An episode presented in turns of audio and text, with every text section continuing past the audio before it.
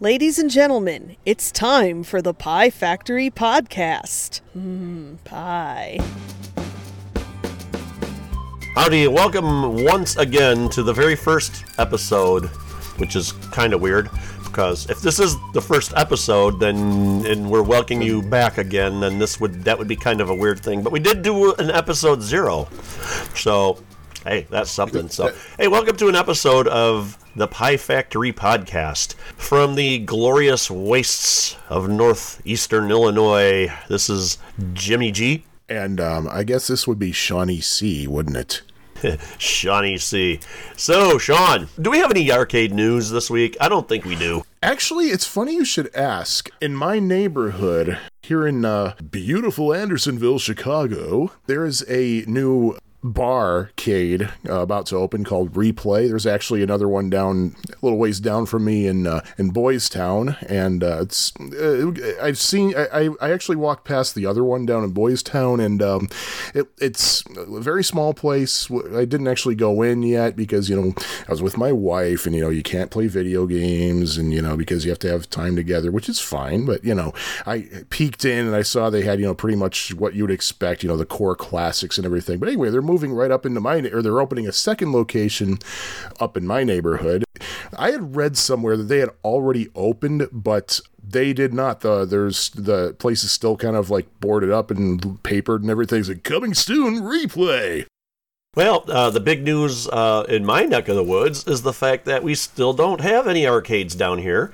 And uh, if I want to get to one, I got to just drive, I don't know, two hours to the northern uh, suburbs or hour and a half to downtown uh, to, to get to one. That is one of the benefits about living in the middle of absolutely nowhere. Ah, but you got Galloping Ghost, not terribly as, well, that, that's a stone's throw from my sister's place. So if I'm ever up there, there I'm usually I'm usually too busy with family stuff to even uh, to even get out there to to do anything.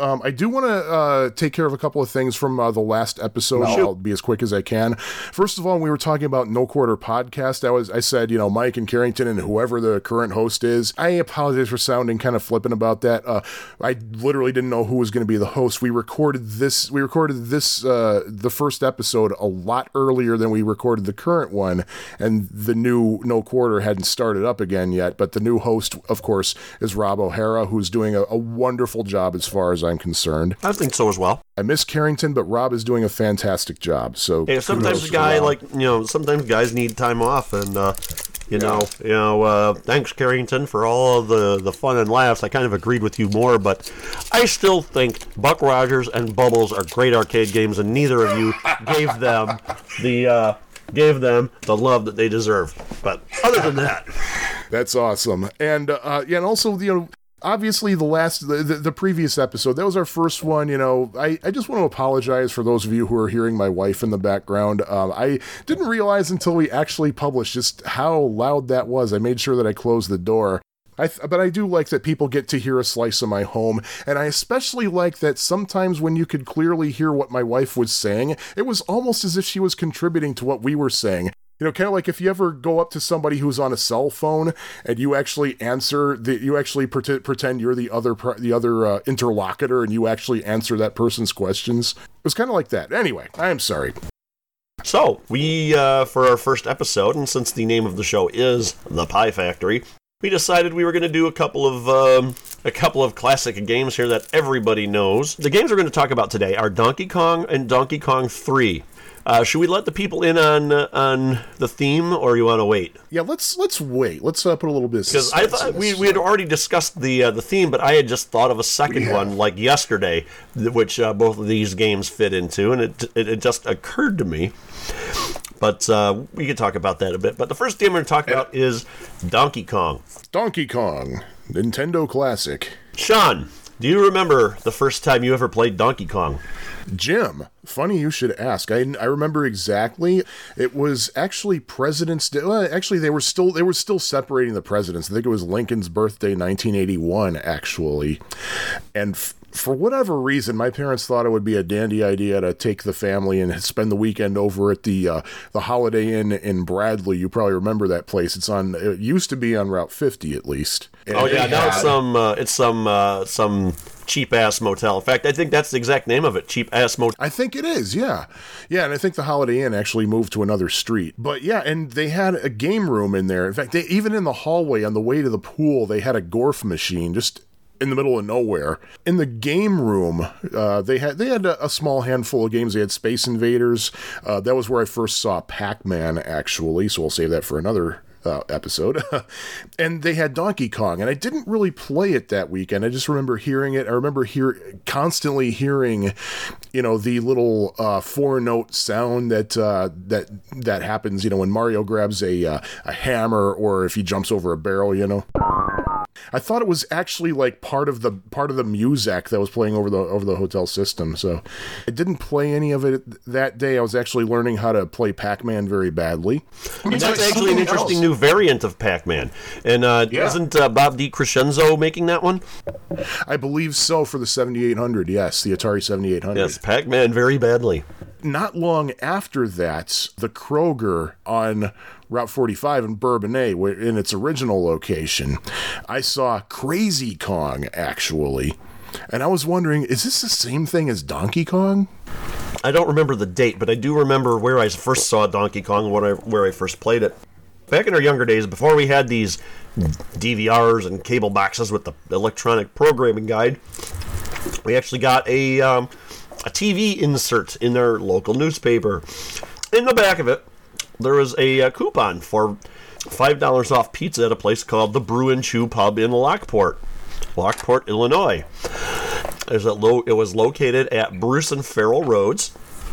And what happened was is that I showed my dad that, and he goes, "Well, you know what? Let's go over there." So we get over there, and it's on the southeastern outskirts of Lockport, and um, we had we went by there once we couldn't find it and then we turned around. Come to find out it's this building it's like back in a bunch of woods and you have to look otherwise you'll miss the sign in the driveway to get back in there. I went by there recently and uh, the building's still there but it's like obviously not been used in years but so we went in there we ordered our pizza and there was a donkey kong machine. I had heard about donkey kong never played it and got some quarters and of course i could never get past the first screen uh, to be perfectly honest, I've never really generally been a huge fan of Donkey Kong. Um, I actually enjoyed the sequels a lot more. It's not one of the games that I would just keep would go back to. Now in this day and age, um, I'll play it, and, um, I, and honestly, I kind of actually liked the Atari 2600 version, uh, the original, which was I thought. Oh, you were the one. It wasn't bad, and given uh, the fact that it was uh, on the 2600 and what they had to work with, I feel it wasn't horrible at all. I mean, they, wish they would have included another screen, but you know, you know, it is what it is. You know, I have a whole theory behind that too. I mean, yeah, there's a conspiracy theory that Coleco made Donkey Kong suck on purpose just to make their ColecoVision version look so much better. I don't buy that at all at all. Well, no when you figure some of the talent that they uh, they hired to uh, to make that stuff, I believe it was one of Activision's original programmers that did Donkey Kong on the 2600. I think so, yeah. But my theory is that, like, like at least with both uh, the Atari 2600 version and the Intellivision version, it's pretty much the same thing. You have the barrel level and you have the rivet level, and that's it. My theory is that think about this: like back in that in those days, chances are you either had an Atari 2600 in your house or an Intellivision. Everybody in their duck had one of these things. And most people, when they play Donkey Kong, you mentioned this last time, you know, they never go, they never advance very far. You said you never advance very far in it, you know.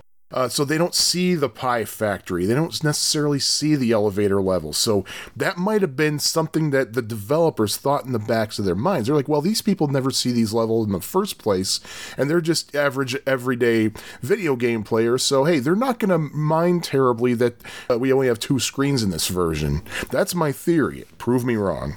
Um, according to uh, the retro game guy, uh, Garry Kitchen programmed the Atari 2600 version of Donkey Kong for Coleco, and if I'm not mistaken, I know he was part of Activision. I believe he also programmed oh, Keystone yeah. Capers. Um, according yes, to Retro did. Game Guy, he was only authorized to make a 4K non-bank switched game, so he's very limited with what he could do. He managed to get the two levels, the construction and the rivet screen, into the 2600 version, but the graphics were no match to the ColecoVision version. It says here he managed to capture the essence of Donkey Kong, but is not one of the better games for the 2600. They mentioned the uh, the newer Donkey Kong um, homebrews for the uh, 2600, so uh, we'll probably get into that a little bit. But yeah, Garry Kitchen, I mean, that was some talent there, and um, I like you. I don't buy the fact that Coleco told them to make their uh, Atari games or their competitor games worse than uh, than the ColecoVision game. First of all, the ColecoVision didn't need to do that. It had a hell of a lot more power than the uh, the Atari systems ever had. Uh, well, the 2600 and the Intellivision, let's put it that way. And uh, so Yeah. they didn't need to cripple it. And then when you figure on top of it, Coleco actually did make some really good translations of games for the 2600. I'm thinking off the top of my head, um, Adventure was pretty decent. Carnival was okay. Mousetrap was really good on the 2600. And uh, if you've ever seen the Mousetrap arcade game, uh, it's interesting because they have four buttons on the machine. It's a Pac Man like game. Three of the buttons control doors are like uh, like a red door, yellow door, blue door, and another button turns you into a dog. Well, how can you do that with the 2600? Well, first of all, they just had one set of doors, no different colors. What they did was that to turn into the dog, just tap the button on your controller to open the door. You press and hold the button, and it worked really well. It was an elegant solution to uh, to the problem. So that was a really good version. Uh, let me think. Time Pilot was okay. Uh, Mr. Do was pretty good. That's about the only ones I can think of off the top of my head. But uh, no, Coleco didn't. Uh, Coleco didn't. They didn't sabotage themselves, and it, it wouldn't make much sense to do that. You know how much of a money waste that would be to pay for, to pay developers for garbage, Especially someone like out, Garry Kitchen. thousands upon and thousands of th- upon thousands of uh, cartridges. You know how much money it cost to do that back then? That, that was a, that was a lot of money back then. In my opinion, the only really bad game Coleco made for the 2600 was um, was Donkey Kong Jr. And even I kind of got a perverse sort of enjoyment out of that one. Yeah, uh, yeah. You people who say that ET is the worst, uh, no, no, no, no, no. Not yeah. even Donkey by a long Jr. 's- shot. It's not even. Donkey it's not Kong even. It's not even at the 50% mark. Yeah, Donkey Kong Jr. is like way is infinitely worse than ET you'll ever. Now there's a website. I can't remember recall what it is off the top of my head, but uh, if you look under the bugs and Easter eggs section, there is a bug for Donkey Kong Jr. that me, yours truly, personally found on the 2600, and that's on the. I'll say this about Donkey Kong Jr. on the 2600: they got managed to get three screens in, so at least they got that. But um, on the Mario's Kitchen screen on the 2600 Donkey Kong Jr., if from your starting point you move all the way to the right, and then you're they're kind of like butt up against a platform, and you hit the jump button, you will not jump once, you will jump twice, and then the screen goes black, and then through some sort of I can't remember the exact the exact sequence at this point, but after you get that bug, if you fiddle around with the reset switch and uh, pressing the jump button, you can eventually find a uh, combination of those things that will eventually give you no Was enemies. it 255 or something? No enemies. Well, you know, as soon as we can find the link, we'll put it in the show notes. It's just recently. But that's a Donkey Kong Jr. We're talking Donkey Kong yeah. here. You realize it's the, this is the second episode in a, in a row we talked about a home version of Donkey Kong Jr. When neither episode we were talking about Donkey Kong Jr. Yeah, so, I know. What's up? so far things are going pretty swimmingly with our consistency so that's that's amazing and one thing i want to interject with before i uh, before i forget you had asked me uh, right before we recorded episode zero you said hey do you know any you know, we were trying to th- toss ideas in the air you said you know any tricks or anything with donkey kong like anything you used to do and the only thing i could think of was this aladdin's castle lincoln mall second episode in a row we're talking about this this joint but You know, It was I- I- we- amazing. it was the most amazing arcade in the Chicago area at its time. And now, as of January was. 1st of this year, Lincoln Mall is totally closed. except for like one of the anchor stores i think I think they're closed too.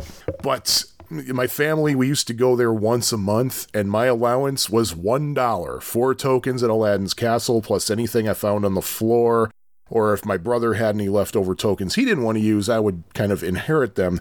But you know i remember once i was in there you know my last token i played donkey kong on and i had a really crappy game. You know i lost three lives with no problem and i was i was just so mad And I basically went crying to one of the workers and claimed that it took my token or something. And so she just opened up the coin slot and just flipped a switch, and I played another game. That's about the, the most tricky thing I ever did with Donkey Kong, really. Yeah, I with the when I first played Donkey Kong, I could only I grabbed the hammer on the first platform, and I would smash some barrels, but I could never make it past there. I just couldn't do it. And for the longest time, I could not even ever make it past the first screen. Not until about maybe 15 years ago when I first 15 years ago. Well, I don't remember how long ago it was, but when I first played it on MAME was the first time I was ever able to get you know get past the first screen. And now I know you know some of the tricks and where to wait and that sort of thing, stuff I didn't know back then. But I mean, my first impression of the game was wow, it was like wow, this was hard. I mean, how could anybody Oh, do yeah. this? I mean, Donkey Kong is not an easy game. You want to talk about not easy? You know, I've been practicing. I've been practicing in MAME a lot, using MAME and the and the regular standard US ROM set. I can consistently get in the eighty thousands, and I actually got a score in MAME of one hundred and seventeen thousand seven hundred. Wow. Now, having said that, I uh, took my quasi monthly trip up to uh, Underground Retrocade in West Dundee. And I had heard that up there they have the hard ROM set. Oh man, the, the guys who told me that were not kidding. I struggled to get over 30,000 on that thing. And I eventually did manage to get, uh, well, for me at least, a fairly decent score. It was like somewhere in the 70s, I think, maybe even 80s, by pure luck. And I think the only real difference, and I know people are going to jump on me if I'm wrong, but the only real difference I could see between that and the hard, er, I'm sorry, and the and the standard ROM is that the the fireballs and the Firefoxes move a lot faster. It kind of reminds me of uh, some, like the 2600 version, the Firefoxes. They could never go up and down the ladders, but they just go No. back and forth fast if it got further into the game. And I noticed sometimes on that version they would actually cross over the o- over the uh, the spent rivets sometimes. I have actually seen that in the arcade version. It doesn't happen. Really? I'm, I'm pretty sure I've oh. seen it in the arcade version. I know I've seen it in the 2600 version. In fact, I think the 2600 version manual does mention that, actually. So that's probably a bug that they turned into a feature. I've noticed a lot of different, or, or maybe not a lot, but I've noticed a few quirks with Donkey Kong myself. I noticed that, uh, and this is something I've always noticed, both in MAME and on the real machine, is that Mario will suddenly stop climbing up a ladder just for no reason, right when he gets to the top, and then suddenly you can't move. You gotta, it's like, oh, come on, come on. And of course, I can never get him to start moving again until right before a barrel decides to come ro- rolling over his head. I don't know if you've ever noticed that, but I've noticed that a lot. Hmm. I don't can't say as I've noticed that. Um, I do know that um, for all the crap that the 2600 version gets, that uh, Mario actually moved pretty smoothly up the ladders in uh, in the 2600 version. He absolutely did. I totally agree. I, I think it's really interesting with the ColecoVision version of Donkey Kong. When they first developed the ColecoVision, the controller was supposed to have like a little like a little trackball built into it. In fact, the older version of the ColecoVision controllers, there's actually a spot for it on the uh, the PCB, and it's still in the code of Donkey Kong to use this uh, this little this little ball thing so that Donkey Kong can just zip right up the ladder. It's still in the code for the ColecoVision. One of the other quirks that I know, in fact, this is pretty, this is pretty uh, well known uh, Donkey Kong lore. Let's say you're on the rivet screen, you jump off the side, Mario bounces right back onto this, But if he walks off, he dies. Wait, what was And that? the crazy thing, Yeah, okay, go on. Next time you play Donkey Kong, you make it to the rivet screen. Like, just jump off the edge of the. Just jump off the edge. He bounces. He literally bounces back onto the edge. In fact, that's how a lot of people grab the hammer on the. Uh, I believe it's the the third the third or fourth platform up. They basically jump to the left. He, he grabs the hammer and he bounces right back onto the platform. But if you just walk off the platform, you're dead Huh. If you're not careful, when you bounce right back uh, back onto the ledge, there might be a Firefox waiting for you. I always thought that that was kind of interesting the way that they did that, where you would um, you jump off, hit the wall, bounce off, grab the hammer on the way back. You don't even have to do that if I'm not mistaken. You can you can just jump right under it. Well, that's actually Yeah. off a little bit, but I, but I think you can still just grab it, and you don't have yeah. to do the bounce off. Impress your friends. Yeah, here's the thing though, the way, the way that hammer is positioned, it is right at the edge. So if you go a little bit too far, mm-hmm. then, you know, you're in trouble. A lot of times, providing you don't have anything attacking you, about to attack you, just do the jump and bounce back. That's my recommendation.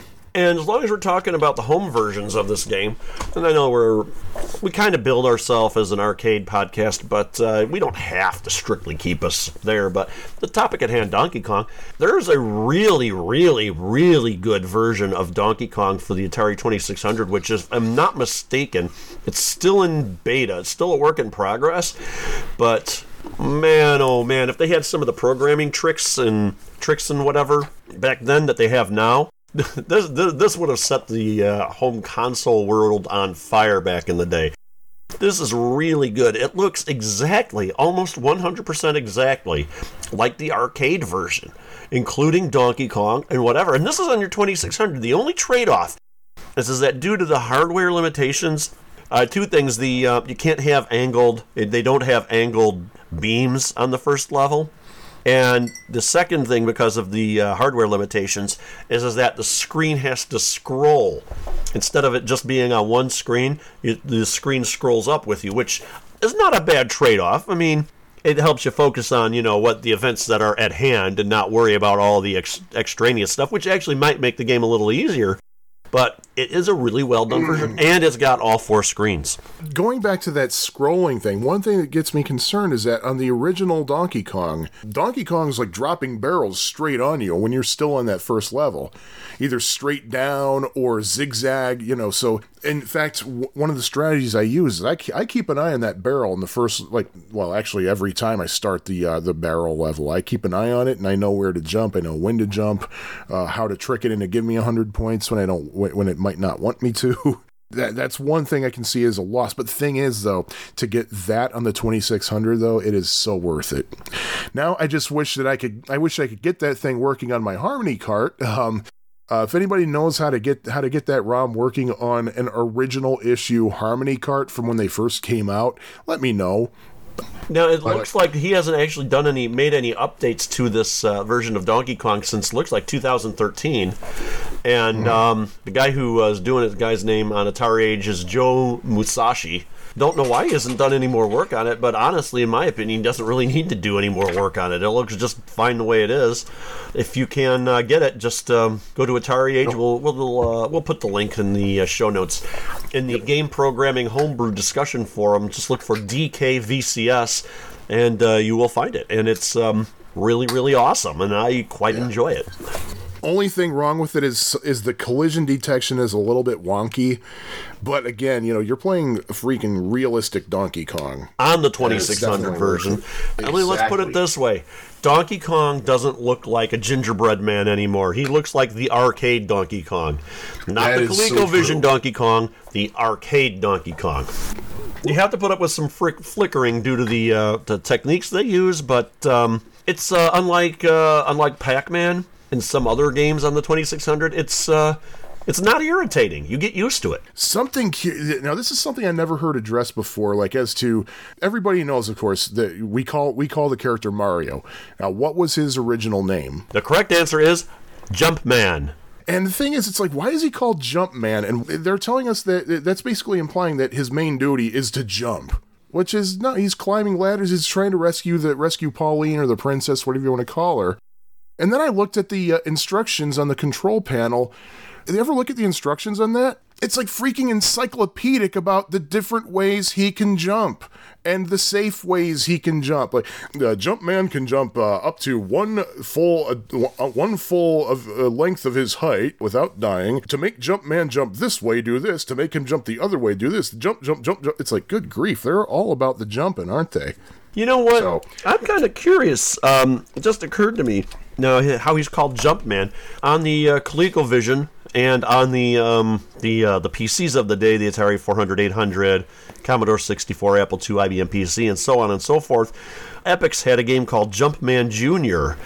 And I was just wondering now if they actually had a Yeah. Jumpman game, and apparently they did have a Jumpman game, which makes me wonder if um, they uh, got into any trouble with Nintendo over the name. That would be interesting. Both are amazingly fantastic games. They're um, they're quite different than Donkey Kong. You know, they're still single screen platformers, but they have quite a bit different mechanics. But they are fun games in and of themselves. So if you get a chance to check those out, check them out. Um, something else that I kind of want to go over, you know, everybody knows, you know, the intro, the intro music in Donkey Kong. Obviously, it's you know.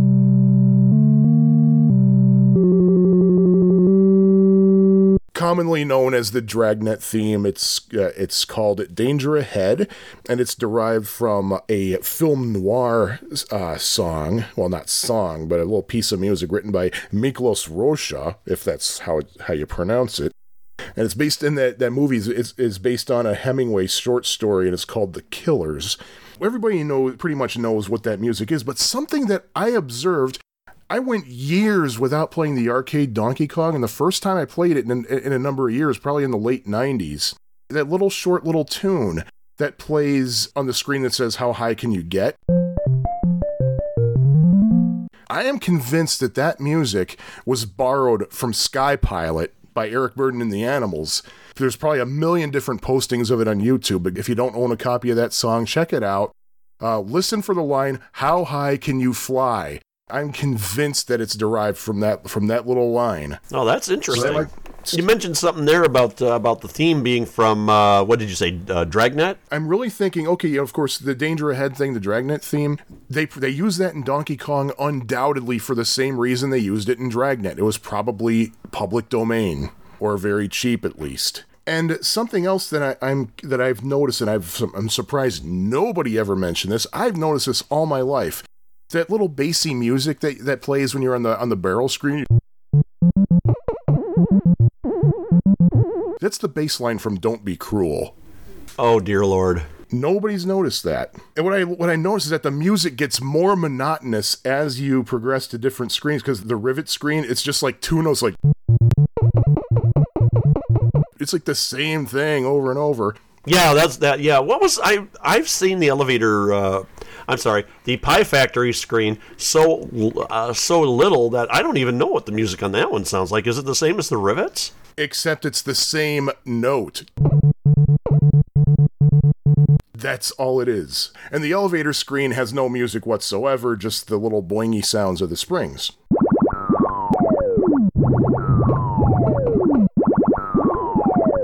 And speaking of sounds, speaking of, I only learned this recently. You know, the, the squeaky sound that uh, that Mario makes when your Jumpman, whatever, makes when he walks.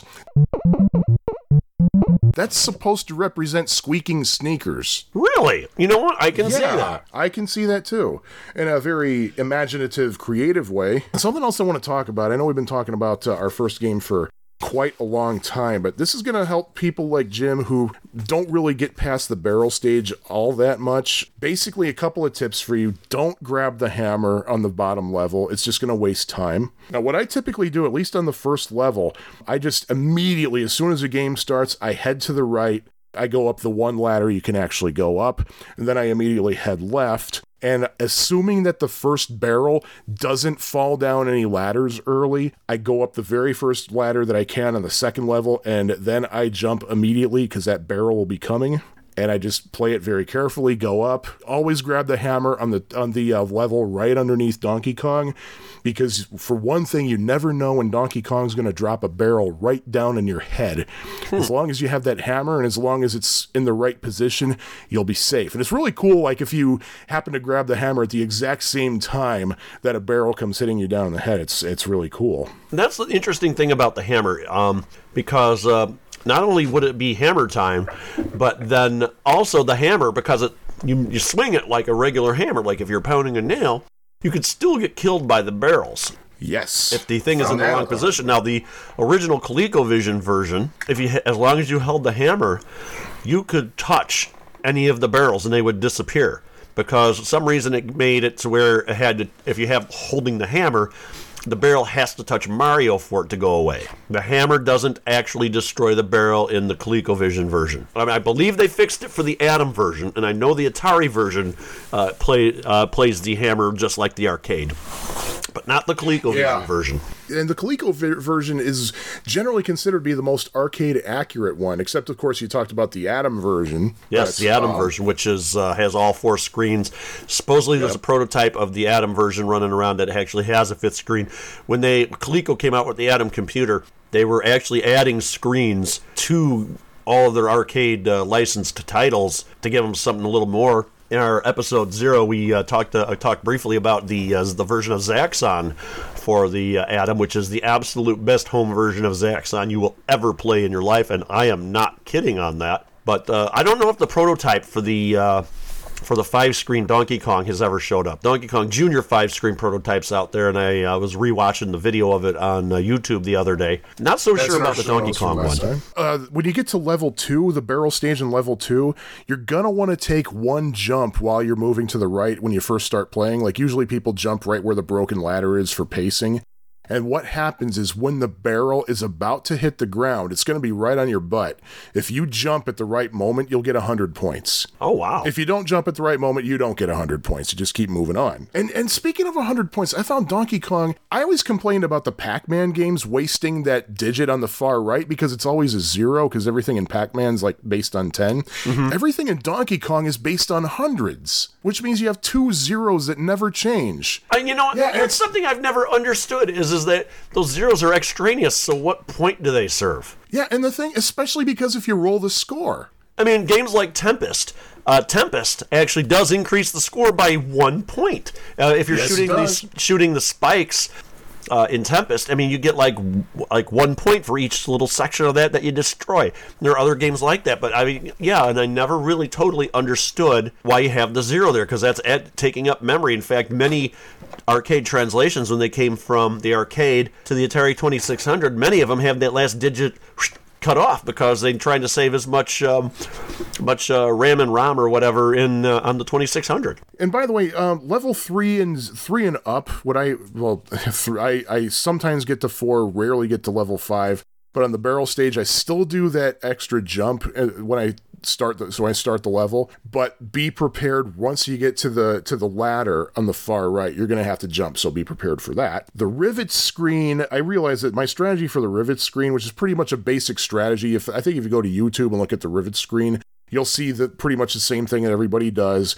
Stick on the, you stay with the left side of the screen first. Clear, like ignore that purse or tell. What is that thing on the bottom? That pri- that little bonus prize you can pick up. Is it a purse? Is it a phone? Is it a I think it's a purse. I don't know, but ignore that. Just go straight to the straight to the left, clear the first rivet, and then jump back over it to go up two levels. Clear the the rivet abo- uh, two levels up, and then clear the top rivet, and then work your way back down to the rivet you skipped, and then clear the rivet, grab the hammer, pound out any firefoxes and all that. It's easier done than said. And of course, the rivet screen has that little property where if you're at the very top level, right adjacent to Donkey Kong, Yep. if you're like within the little uh, legs that support the that support the uh, the platform that Pauline is on, jump and move the joystick while you're in the air. You get hundred points, and that's. Oh, I did- I'll- I'm sure there's got to be a link to that on YouTube. Somewhere. But the interesting thing about the rivet screen versus all of the other levels is is that the rivet screen is the only level in which you can directly be killed by Donkey Kong. Everything else is throwing Yeah. stuff down at you. On that screen, you could actually walk into Donkey Kong and die. But yeah, the thing about that hundred point bonus, I remember reading about that in Joystik magazine. Remember that thing? Oh God, early yes, I remember that one. I had the Sinistar issue. That's the one that I have. Someone wrote in and said, Hey, I found a way to get lots of bonus points on Donkey Kong. And it was that uh, jumping trick. And the editor said, Well, yeah, that's fine and dandy, but you're losing a lot of bonus points on your timer. Well, I learned from actually a friend who uh, who goes to the local arcades all the time uh, that that's actually not true. If you consistently perform that jump over and over, you actually gain points faster than you lose them, and I found that to be totally true. Uh, the thing is, you get you got to do that when you're absolutely sure you're safe. That firefoxes aren't going to come jump at you from behind or something. Usually, if you can trap all the firefoxes on the left, you're golden. Well, what I usually do is on the elevator screen. As soon as the game starts, I head to the right and jump on the first elevator. But you know, I'm not going to get into all that detail because hey, people want to want to hear us move on. So I'm gonna just going to say that I guarantee you, if you look and uh, do a search on YouTube for Donkey Kong elevator level, you will find a basic strategy that's pretty good. One thing we haven't talked about is we haven't talked about the fourth screen, Not, Not yet. yet. the Pie Factory. The Pie Factory. Where have I heard that before? I have no idea. But yeah, I just want to backtrack to the elevator level one uh, really briefly, though. Something that I see people doing by habit is as soon as they get to the top level where Donkey Kong is, they immediately head straight under to the uh, straight under the platform where Pauline is. You don't have to do that the first time you get that level. You can just as soon as there's clearance, you can go straight up the ladder and you're safe. And then I'll save you a couple of seconds time. Anyway, so I just want to say that. But yeah, the Pie Factory, ah, the infamous Pie Factory that The most screen that I have seen the least. hey, follow my advice and you'll see it. But I, I said this uh, last time, and I'm going to say it again. It's actually usually my favorite screen because if you play your cards right, all you got to do is go to the right and keep climbing ladders, and you're done. And you're it's over in like five seconds. It's really However, it's really fairly easy because you don't even have to. Uh, I mean, you don't even have to re- go up to the, the platform that Pauline's on. You just got to go to the platform that Donkey Kong's on. And of course, I, I'm saying it like I expect it to be that easy every time. Believe me, it is not. The fireballs are going to jump over on both sides when you least suspect it. Once you got fireballs on both sides of the screen, you're going to have. Uh, you're going to come up with some choice words that I'm sure that the owners of Underground Retrocade didn't like me yelling on uh, Saturday. And it's interesting that there is um, now there's there's two hammers on the screen. One is they're not as useful as they are on the other screens because on the first one on the first platform it's um, the, the first and third platform on there um, are actually conveyor belts. And they're always moving in one direction, and then suddenly they'll stop and move the other direction. Now you move with it. If you're moving against the way that the conveyor belt's moving, then suddenly turns on you, then suddenly you're moving twice as fast, and you could make you could be hitting one of the uh, the cement bins or whatever they call it while your hammer Nice. is up, and so that makes it kind of a bit of a challenge with the hammer there. And then the other hammer is, I believe, it's on the left hand side of the screen on a small Yes. platform. The only way to get to it is to jump to this small area or climb down a ladder. And it's really kind of pointless because if you grab that hammer, you have to wait for a fireball to come down there. And that's it. You're only going to get like 100 points if you get that one. So, you know, why get it? Why get it? I mean, yeah, yeah. The, the Pie Factory screen can be kind of hit and miss, and if you miss, you miss big time. Mm-hmm. I was gonna say it's not horrible difficult, but it's got some new rules, and you know some new rules it throws at you that just totally, you know, changes up the game. Like I said with the moving platforms and that. And let's be perfectly honest. In my opinion, it's the least visually appealing screen in the game. Yeah, the only yeah, and, and it's kind of a catch twenty two because you look at it, it's just basically platforms, really, and a couple of firefoxes. Or actually, or they fireballs? I think they're fireballs on that screen. Actually, you could go, you could, you could have an entire pie factory screen without any of those pies or cement thingies or whatever.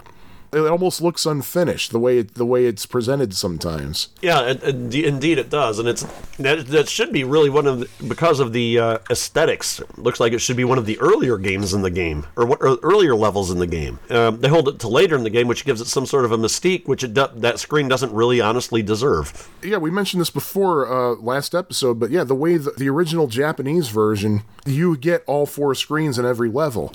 Like you start with the the barrels, then you get the pie factory, then you get the elevators, and then the rivet screen is basically the end of the level. You rescue Pauline, yay, it's done. In Japan, you probably get a better chance to see it. Mm-hmm. Or if you don't want to go to Japan, then either find a Japanese arcade game here or get the Japanese ramen. Or on, shall we move on? Yeah, let's let's move on. Um, our other game was and still is Donkey Schlong, uh, Donkey Kong Three.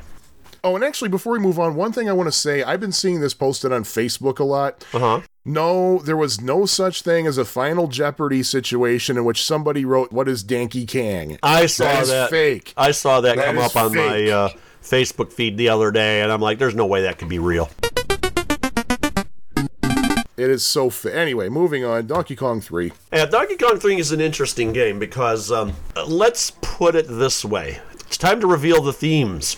Our first game was Donkey Kong, and the second was Donkey Kong 3. What we were originally going for are Donkey Kong games in which Donkey Kong is the bad guy, because Donkey Kong was not the bad guy in Donkey Kong Jr. Now, that having been said, thinking about I can't wait to hear this. Technically, there's another theme to these two games. Mario isn't in either of them. He was Jumpman in the first game. He wasn't Mario. Just like Jason didn't do any of the killings in the original Friday the 13th. Well, but then again, that's probably a bit different of a situation. But but yeah, in uh, this game you play Stanley the Bugman instead of Mario the Jumpman. You got Stanley the Bugman. The object of the game is to spray Donkey Kong to the top of the platform. What it, every screen has either two or three platforms. The first screen has three platforms, and you can jump up and down. You don't have a jump button, you just automatically do it. The second screen has two platforms, and then another screen has three platforms again, but there's a break in the middle, and you can't jump from the first platform all the way up to the third platform. Now, what happens is, is that you have to spray Donkey Kong to the top of the vines he's on. Donkey Kong is on these vines, and he'll reach over and he'll shake some uh, hornets' nests that are on either side of them. And then the hornets come down and they try to shoot you with whatever hornets shoot you with. And also, they're trying to protect your five flowers that you have at the bottom of the screen. If they get low enough, they'll pick up a flower, take it off the screen. And I've never actually never had it happen to where they've gotten all five flowers. But uh, I'm assuming that you lose a life. In some games like that, you actually lose the whole game. What happens is that the other enemy you have you got the hornets coming down, but you also got like a hornet that takes two shots to destroy. He's got kind of like this evil grin on his face. And if you shoot him two times, he'll blow up, but he has shrapnel. And if you get hit by a piece of his shrapnel, you'll die. And interestingly, he will most often have two hornets guarding him, kind of like the uh, the flagships in uh, Galaga and Galaxian which we'll get back to that in a moment. And um, also, sometimes there's some little vines coming down from the side of the screen to the platform, and sometimes you'll have little worms coming down there. Now, if you shoot the worms while they're on the vines on the side, they'll go back up. But if you shoot them while they're on the platform, they freeze. They get stunned. They will kill that. you. Oh, I hate that. That that makes for so much of. A... And we'll get back to that in a second. But the two ways you can clear a screen, and I saw somebody in comment about this on the uh, Pie Factory Facebook page. First of all, the main one is to spray Donkey Kong all the way to the top. If you get him up about two thirds, three quarters of the way on the first screen, he will knock down a super sprayer, which you can use from any level to spray him to the top. Now, if you don't have the super sprayer, you can still spray him all the way to the top, but you can only hit him when you're at the top of your jump on the highest platform. And that's not as easy as it sounds uh, because you don't, because of the way that sprayer works, it, uh, you, he's only hitting like the very tail end you know of the of, of, the spray. The super sprayer just doesn't have a limit as to how high it will fire.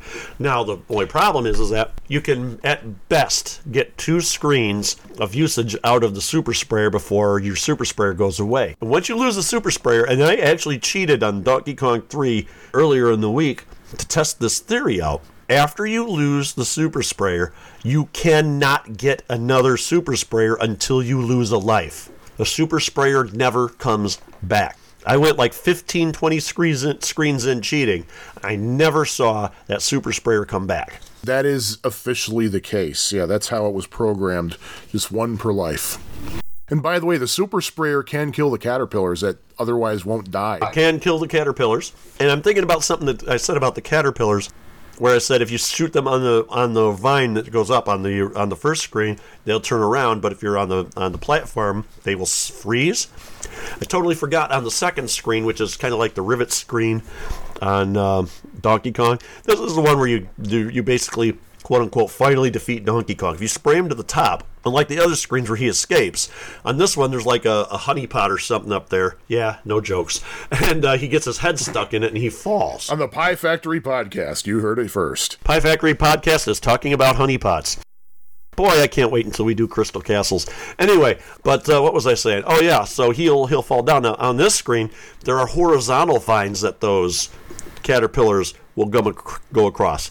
Totally forgot that on that one, if you hit a uh, caterpillar with your regular sprayer, it will freeze there too. So if you get them all like right under Donkey Kong and you don't have the super sprayer, they will freeze there, making it a lot harder. You're going to have to wait for those for those yep. uh, caterpillars to unfreeze before you can hit them again. Oh, I neglected to to, to mention two things. Uh, the first thing is is that every screen is a time is timed. But remember earlier in the uh, conversation, I'd mentioned something about Galaga and how we would be getting back to that. This game is actually the Donkey Kong version of Galaga.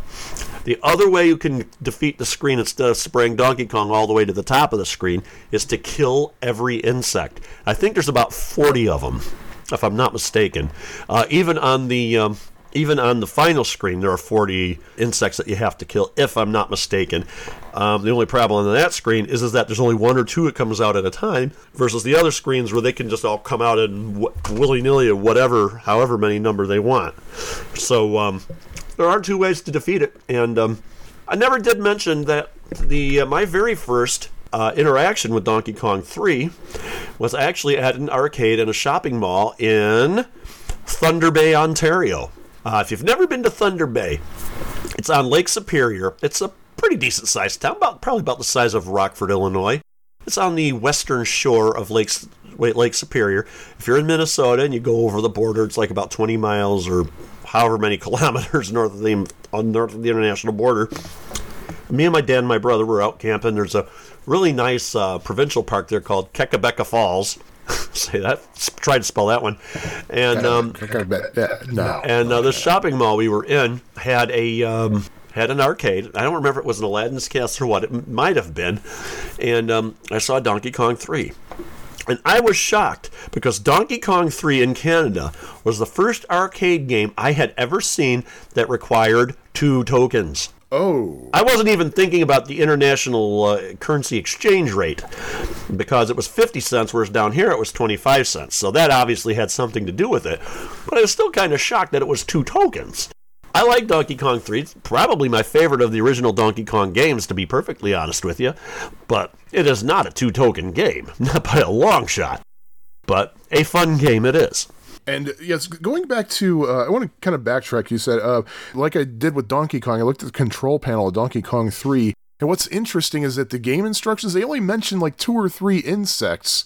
And you know, there's one thing that I I hated so much. It, it looked like a wasp or something that would kind of buzz sideways, and if it get down, if it got down to the bottom level, and you were at the bottom level, you are toast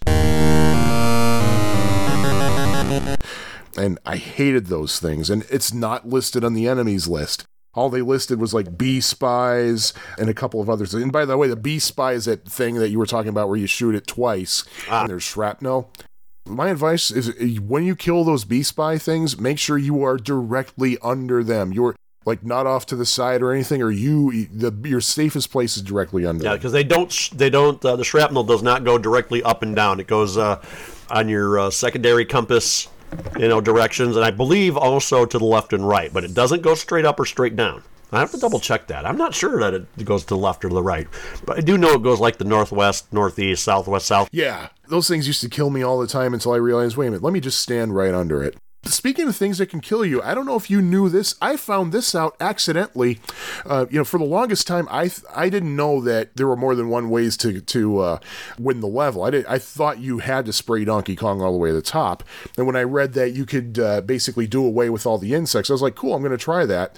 Well, I got to a point when Donkey Kong actually fell from the vines and landed on me. No kidding. Uh, no kidding. I was like, oh my god, you're kidding. And I think it was my last life. Did you still have time on the timer? That's what I'm wondering. I wasn't. I didn't really notice the timer. It might have been because it's something you, you, don't you don't realize that he's progressively moving down, and, and he kind of like falls off. Fascinating. And what and the, and something and th- what I love about the, the, this game really is that Donkey Kong, unlike with the other ones, he has he has emotion. Like if you notice when you uh, when you make the, the the whole reason that you win the level by killing off all the insects and things is because Donkey Kong has no weapons anymore.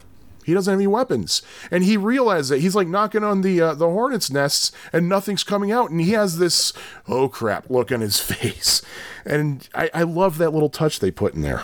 Well, I was um, I was uh, I don't remember if I heard it somewhere recently or whatever, but um, Donkey Kong wasn't programmed to be a bad guy. He was programmed to be mischievous. That's what Donkey Kong was supposed to be, just this mischievous ape just causing trouble.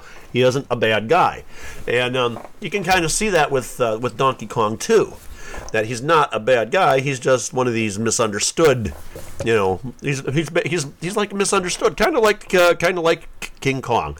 let's be honest, Donkey Kong is based off of. Yeah, there's no let's be honest about that. I do believe there were lawsuits over that. Yes, there were lawsuits. I don't remember the outcomes, but there were indeed lawsuits. And uh, I kind of want to share something about you, you talked about when you first saw Donkey Kong 3. Yes. My story about how I first saw it was very exciting. I saw it on Starcade. Uh huh. And that was the only time I ever saw it until a few years ago when I went to Galloping Ghost. And that was the first time I ever played it on a non MAME setup. I could have sworn at the Pizza Hut in Joliet by the Louis Joliet Mall that they had a Donkey Kong 3 in there. I know they had a Super Pac Man for the longest time, and I know they had a Play Choice 10, but I could have sworn they had a DK3 in there at one point. I could be wrong on that, and I probably am. But I know I've seen it more than just in Canada, and every time I saw it in the arcade, I would play it. I have kind of a Donkey Kong 3 story I, I gotta share because this is just uh, this this I think this is awesome. So before I tell the story, I just need to confess this portion of the podcast was actually recorded later um, because number one, as you've been hearing throughout the show, Jim and I've been having sound issues uh, with this episode, and number two because well, I couldn't tell the story very well, so I did the smart thing and I actually wrote it out. And so I'm basically reading a script, if you will. So, anyway, here's the story. Scott Lambert is the owner of Underground Retrocade, and you know, he's works his butt off to make this place really nice for people to hang out and get our gaming fixes.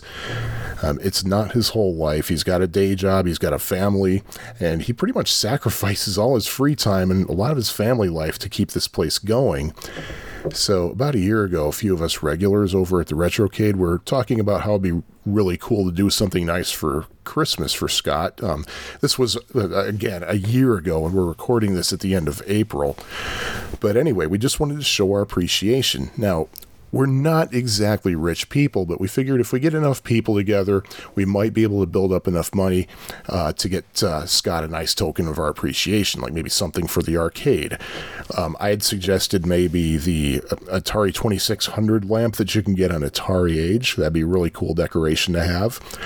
Also, we had overheard Scott talking before about how he wanted to get some more home video game consoles in, in the uh, Retrocade, so we figured, well, maybe a ColecoVision, maybe some to go with that ColecoVision. So anyway, at some point, um, somebody in our little group, I'm not going to out him, just I don't want to embarrass anybody or whatever. Um, I'm just going to call him Mr. X, and if he's listening, he'll know who he is. If he wishes to come forward, he's certainly welcome to. But anyway, Mr. X spoke up and he said, "You know what?" A console, a video game console, that's small potatoes. Let's think big. Besides, people aren't going to come to Underground Retrocade and pay 15 bucks to play a ColecoVision. What happened was Mr. X uh, went on Craigslist and he found a Donkey Kong 3 in uh, pretty decent condition. So he met with the seller, he tested the machine, made sure it was working fully. He uh, was able to haggle the price down a little bit. So there was that Donkey Kong 3 machine in a blue cabinet, which meant that it was an original cabinet because later on they made uh, Donkey Kong 3 cabinets red.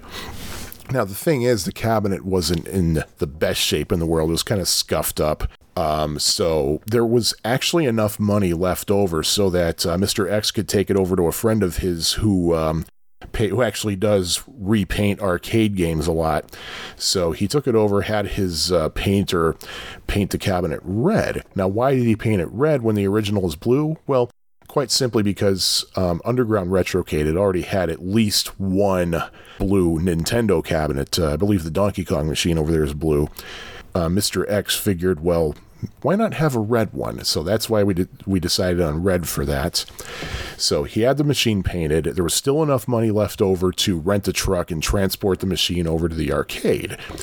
So we were worried that hey, Scott was probably monitoring the security cameras 24/7. so he'd be a little bit suspicious when he sees people, especially people that he knows regularly as customers sneaking something in there. So just to be safe, we got his son involved who uh, helped helped everything happen uh, you know pretty clandestinely. You know, Scott's son and uh, Mr. X wrapped up the machine in Christmas wrapping paper and stuck signs on it that said, "Don't open till Christmas. This means you, Scott." And uh, I think it was about a week before Christmas when as many of us as we possibly could, we got together for the grand unveiling. We gave him a card with everybody's signature on it, uh, had him read the card out loud And so Scott unwrapped the thing, and of course, he was very thankful for it. Um, it's not every day when customers actually bring you a pretty, uh, pretty nice piece of uh, product. So he was quite grateful for it. We made him play the first game. After all, it was his gift. So he played the first inaugural game of Donkey Kong 3 at Underground Retrocade, and he scored a whopping high of, I think it was, what, 300 not 300,000, 300 points. Uh, he said he never played the game before, but uh, still, that was a pretty cool thing to experience. Uh, I took pictures that night. Actually, a lot of us did, but I uh, I posted the pictures to Facebook in a pretty public um, album. I'll put the link in the show notes. So um, that's my Donkey Kong 3 story right there. One of these days, I have to get up to Underground Retrocade. I got Yes, nothing do. down here, and it's every time I get some time to get up there, I don't have the money. So I mean, it's kind of it's not a it's not like it's a short trip for me either. It's it's a bit of a haul. It's a haul for me too, actually. I mean, yeah, I live in Chicago, but part of the problem is you have to take 90 to get there from where I live, and it takes forever to get to 90. And then once you're on 90, you get all the construction that's always there. With me, the, the fat the easiest way, the fa- easiest fastest way is up State Route 47. That's sad. Indeed. Was that uh, is that about it? Is that all we got to say on uh, Donkey Kong 3? Uh, a little bit more. I was, you know, when I was playing this, I was thinking, you know what? It looks like the Donkey Kong thing was kind of. I was, I was thinking it was kind of an afterthought because this could be any game. Um, it doesn't have to be Donkey Kong involved. And I had a theory that maybe it started life as a different game. And I did a little bit of research, and sure enough, it's actually based on an existing game, Space Firebird. I didn't, I don't know anything about that game. I just know that Donkey Kong 3 is apparently a reworking of that game, Space Firebird. And one more thing I want to say about Donkey Kong 3. In the in the entire like Donkey Kong Mario series of video games, this is the only one apparently in which Stanley is a character. Now the exception is he was in an episode of the Saturday Morning Supercade cartoon. Wasn't Stanley also on one of the uh, Nintendo game uh, game watches? Um, he might have been because there there was a little tiny like LCD version of Donkey Kong 3 that might have been it might have been in that it might have been a Game Watch. Well, that was the only video game he was in was Donkey Kong 3, which is kind of weird. I mean, he's uh, he's kind of like the uh, redheaded stepchild of Nintendo. Stanley, the Bugman, I tip my hat to you, good sir. as do I. And what was interesting is, you know, how I talked about how on Donkey Kong, like I did a lot better on MAME than I did in the uh, on the actual cabinet. Of course, keeping keeping in mind the cabinet that I played it on was a hard ROM, and in fact, I believe the other major arcade in our area, Galloping Ghost, I have heard from one source that that is also the hard ROM. And by the way, Galloping Ghost also an awesome place. Highly recommend it. Now, here's what happened for me with Donkey Kong 3. In MAME, the highest score I got was 97,500. Well, when I went to Underground Retrocade on Saturday, this past Saturday, I actually got as high as 140,100. Maybe I just got lucky. Could be. So is that about it then for Donkey Kong 3? Yeah, that's about it for Donkey Kong 3. All right, so uh, Sean, um, how can people uh, get a hold of us and where can they hear the show? Where they can hear the show is wherever they're listening to it right now. We are on iTunes. You can do a search for Pie Factory Podcast, and we have a website currently hosted at fab4it.com slash pie factory or you could get to us you could get to the website at flarkit f-l-a-r-k dot it slash pie factory. Uh, we have a twitter address and i don't remember what it is off the top of my head but if you go to our webpage you will see it. We have a facebook page that you may like and if you live uh, in the Midwest, you can just scream at us really loudly and we might be able to hear you. Indeed. And you can also email us piefactory at fab4it.com. That's F A B, the number 4it.com. If you guys got any stories or suggestions on games you want us to talk about or what have you, just, uh, just drop us an email or a message at any of those. You can even message us at Facebook. And uh, there you go. So, uh, how about we reveal the games that we're going to talk about next week and see if maybe anybody can th- think of the theme. This is uh, this is actually a little esoteric because I wanted to talk about this one game, but I was struggling to find a game to come to pair with it, and then I f- it hit me. I don't know if anyone's going to guess the theme. So, shall we reveal now? Yes, let's reveal. Uh, game number one is Atari's Firefox. Atari's Yay! Firefox. And game number two, Zookeeper. Zookeeper. Both And games way, that I absolutely love. I just thought of another theme. Notice how uh, the first game that we're doing is doing next week is Firefox. There's a little connector there tonight because what do they call those little things on the rivet level and the, of the Donkey Kong Firefoxes? I thought they were called Foxfires. Oh, that might be it too. Ah, cr- you just ruined my. Ni- oh man, man. Oh, I gotta go to confession now. Ten lashes with a before- with a wet noodle and twenty hail marys. Hank Chien, Steve Wiebe, and Billy Mitchell are listening to this and saying, "Firefoxes, what a what, a, what, what is this?" What a dumbass. Shut up, fart knocker. So, at any rate, that's that'll do it for this episode. So we will uh, see you all again in about a week. And once again, this is uh, Jimmy G, And Sean. and we will talk to you later. Bye. This episode of the Pie Factory podcast was produced and edited by Sean Courtney. Opening and closing theme is The Happy L, composed by Sean Courtney. Jim and Sean can be contacted on Facebook via the Pie Factory podcast page, over email at piefactory at fab4it.com, or over Twitter at Pie Factory PFP. Visit the Pie Factory podcast on the web via Flarkit, flark.it slash Pie Factory.